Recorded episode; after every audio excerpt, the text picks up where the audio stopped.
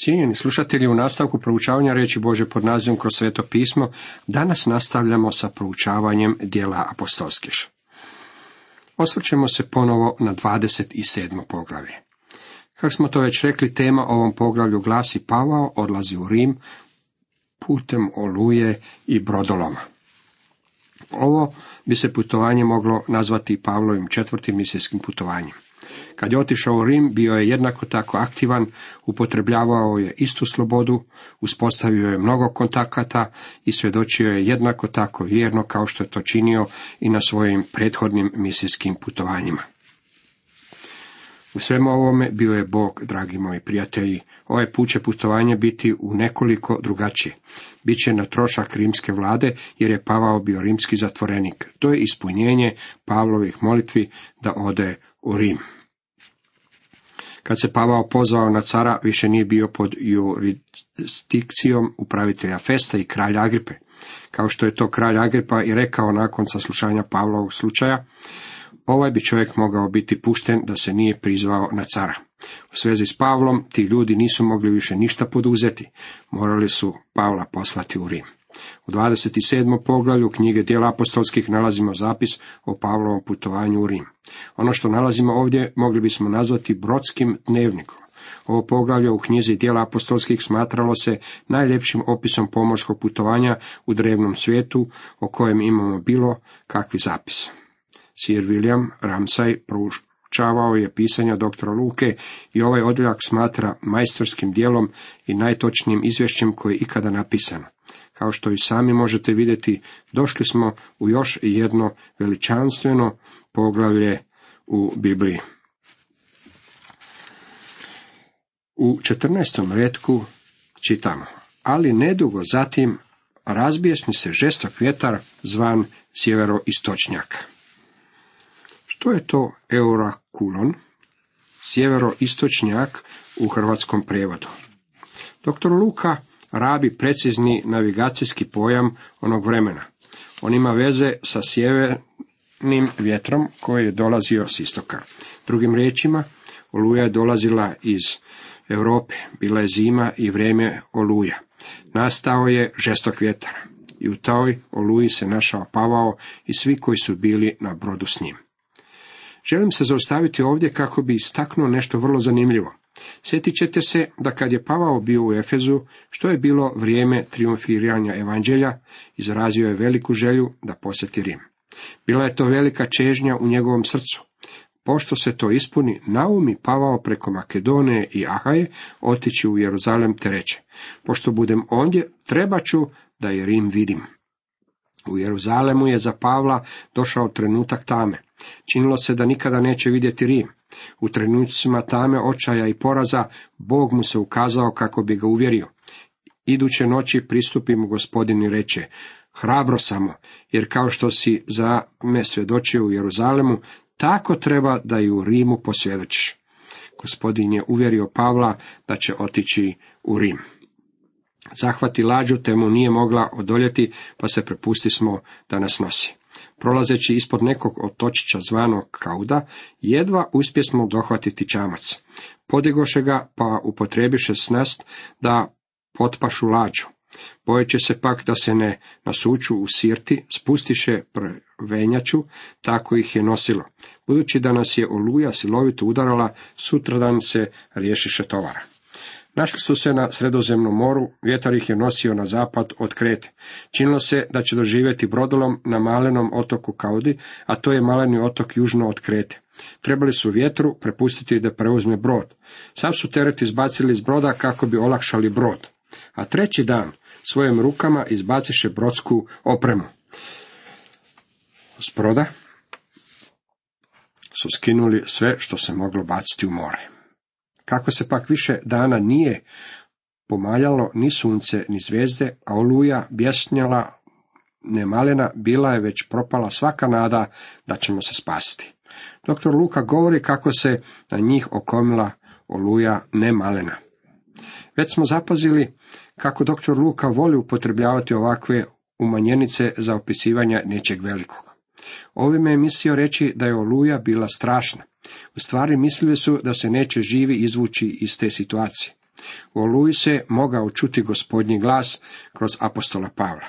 Nakon 14 dana vjetrova i valova ljudi na brodu osjećali su da neće preživjeti. Mislili su da je to kraj. Međutim, gospodin se ukazao Pavlu i uvjerio ga da će on svejedno vidjeti Rim. S tom sigurnosti Pavao je mogao stajati iznad ostalih. Nijelo se, već dugo nije. Onda usta Pavao posred njih i reče. Trebalo je ljudi poslušati me, ne se otiskivati od krete i izbjeći ovu nepogodu i štetu. Sada vas pak opominjem. Razvedrite se, jer ni živa duša između vas neće stradati, nego samo lača. Noćas mi se ukaza anđeo Boga čiji sam i komu služim te reče. Ne boj se, Pavle, pred cara ti je stati i evo, Bog ti daruje sve koji plove s tobom. Zato razvedrite se ljudi, vjerujem Bogu, bit će kako mi je rečeno. Ali treba da se nasučemo na neki otok. Svakako razumijete da su ovo bile riječi velikog ohrabrenja svima koji su se našli na tom brodu. U stvari, to je bila jedina stvar za koju su se mogli uhvatiti. Zapazite predivno svjedočanstvo apostola Pavla. Čiji sam i komu služim? Njegovo je pouzdanje bilo u Bogu. Zato razvedrite se ljudi, vjerujem Bogu, bit će kako mi je rečeno. Pavlo je bilo objavljeno da će se nasukati na jedan otok. Kasnije saznajemo da je taj otok bio Malta koji se nalazi južno od Sicilije. Vidimo da su proputovali veliki dio sredozemnog mora od Krete. Bjaše već četrnaesta noć što smo bili tamo amo gonjeni po Jadranu, kad oko ponoći nas slutiše mornari da im se primiče neka zemlja. Jadran je Jadransko more, Jadransko more leži između Italije i Makedonije ili današnje Grčke. Očito je da ih je oluja bacala amo tamo po Jadranu i prošli su između Krete i Sicilije, našli su se na debelom otvorenom moru. 14. noći oko ponoći postalo je očito da ih je vjetar donio u blizinu neke zemlje. Pacivši olovnicu, nađoše dvadeset hvati dubine, malo poslije bacite još, opet i nađoše ih petnaest. Kako se bjahu, da ne naletimo na grebene, baciše s krme četiri sidra, iščekujući da se razdani. Bacanje olovnice pokazalo je da se približavaju sve bliže kopnu. Svako bacanje olovnice pokazalo je da je voda sve plića. Možda bih ovdje trebao spomenuti kako sam slušao propovjedi od četiri sidra i ovim se sidrima davalo svako značenje koje si uopće možete zamisliti. Nemojmo pasti u klopku padanja u poduhovljenje nečega što je vrlo praktično i vrlo realistično. Ti ljudi su bili na brodu i približavali su se zemlje. S obzirom da nisu željeli biti bačeni na stijene, bacili su četiri sidra. Bila su potrebna sva četiri kako bi zadržala brod.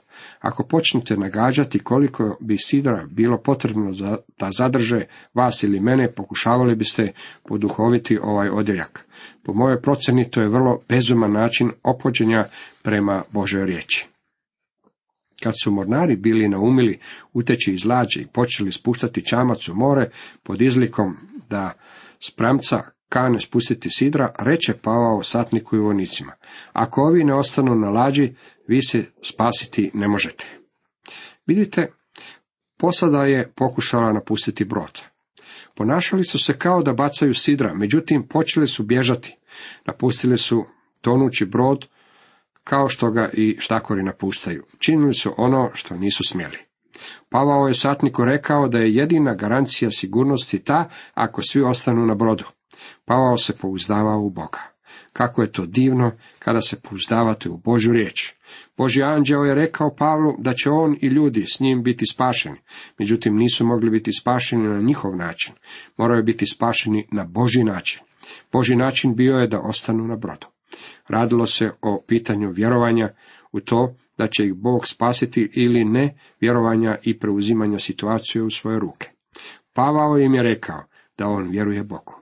Također im je rekao da ako žele biti spašeni, svi moraju ostati na brodu. NATO vojnici presjekoše uža čamca i pustiše da padne.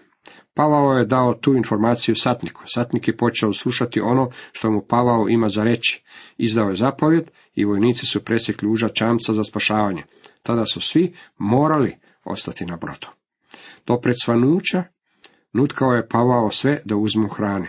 14. je danas dan, reče što bez jela čekate, ništa ne okusivši.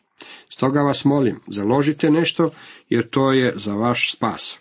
Da nikome od vas ni vlas s glave neće propasti. Svi vi dobro znate da bi 14 dana posta iscrpilo i najtvrđeg čovjeka. Zato ih je Pavao sve potakao da jedu. Očito su svi postili. Pogani su postili jer su se bojali na smrt. Pavao i kršćani su postili jer su to činili zbog gospodina. Sada su se našli blizu obale i svima im je potrebna snaga kako bi stigli do obale. Zato Pavao u svojoj službi za gospodina upotrebljava svoj posvećeni razum. Upotrebio je zdravi razum. U kršćanskom poslu potreban nam je dobar, zdravi i posvećeni razum više nego u bilo kojem drugom području našeg življenja. Kako li bezumni ljudi ponekad mogu biti i to opravdavati time da se pouzdaju gospodina? Dragi prijatelji, Bog od nas očekuje da upotrebimo malo zdravog razuma. Rekavši to, uze kruh, pred svima zahvali Bogu, razlomi i stada jesti. Pavao je zahvalio Bogu u nazočnosti svih njih. I to je predivno svjedočanstvo. Radi se o Pavlovom putovanju u Rim. Možda ćete reći, meni to putovanje ne izgleda baš plodonosno. Čini mi se kao da je Pavao postupao suprotno Božoj volji. Ne, dragi moji prijatelji, Pavao nije postupao suprotno Božoj volji. Sjećate li se jednog drugog događaja, kad je gospodin Isus svojim učenicima rekao da uđu u lađicu i da se upute na drugu obalu Galilejskog jezera. Rekao im je da pređu na drugu obalu i na tom putovanju upali su u strašnu luju. Poslao ih je u samu oluju. Nemojte mi reći da Isus nije znao da oluja dolazi. Namjerno ih je poslao u oluju. On je Bog, znao je za oluju i znao je jako dobro što čini. Ja sam mišljenja da nas ponekad gospodin namjerno pošalje u nekakvu oluju. Ono što mi moramo zapamtiti je da možemo biti u oluji i da je to po Bože volji. On nam nikada nije obećao da ćemo izbjeći životnim olujama, međutim obećao nam je da ćemo stići do luke. Osim toga, on će biti uz nas usred oluje. To je utjeha koja bi trebala Božjem djetetu doći u trenucima kad upadne u kakvu oluju. Svi se razvedre, te i oni uzmu hranu. A svih nas je u lađi bilo 276 duša. Na brodu je bilo 276 ljudi, dakle, radilo se o povećem brodu. Jednom nasićeni stanu rasterećivati lađu bacajući žito u more. Ranije su već sav teret izbacili u more, sada u more bacaju i svu hranu koju su imali. Kad osvanu, mornari ne prepoznaše zemlje. Razabraše neki zaljev ravne obale, podluče bude li moguće unj zavesti lađu. Odreše sidra i ostave ih u moru. Istodobno popuste ispone kormila, razapnu prvenjaču prema vjetru, pa udare kobali. Ali naletješe na pličak i nasukaše brod. Pramac, nasađen, osta nepomičan, a krmu raziraše žestina valova. Tada vojnici naumiše poubijati sužnje, da ne bi koji isplivao i pobjegao. Ali im satnik, hoteće spasiti Pavla, omete na om. Zapovjedi da oni koji znaju plivati, najprvi poskaču i izađu na kraj. A ostali će tko na daskama, tko na olupinama lađe, tako svi živi i zdravi prispješe na kopna. Njihovo pristajanje moglo bi se smatrati čudesnim, iako ja neću inzistirati na tome da se radi o čudu. Bilo kako bilo, Bog je nesumnjivo ispunio svoje obećanje da će Pavao i svih 276 ljudi s broda sigurno stići na kopno. U 28. poglavlju tema glasi Pavao stiže u Rim. A to je posljednje poglavlje o proučavanju knjige dijela apostolskih. Tu se govori o putovanju Pavla od Malte do Rima. Kad je stigao u Rim, prvo je služio židovima, a zatim poganima. Pričanje se ne završava, već se prekida s Pavlovim propovjedanjem u Rimu. Djela Svetog Duha nisu završena čak niti u našem vremenu. Knjiga djela završit će uzdignućem crkve.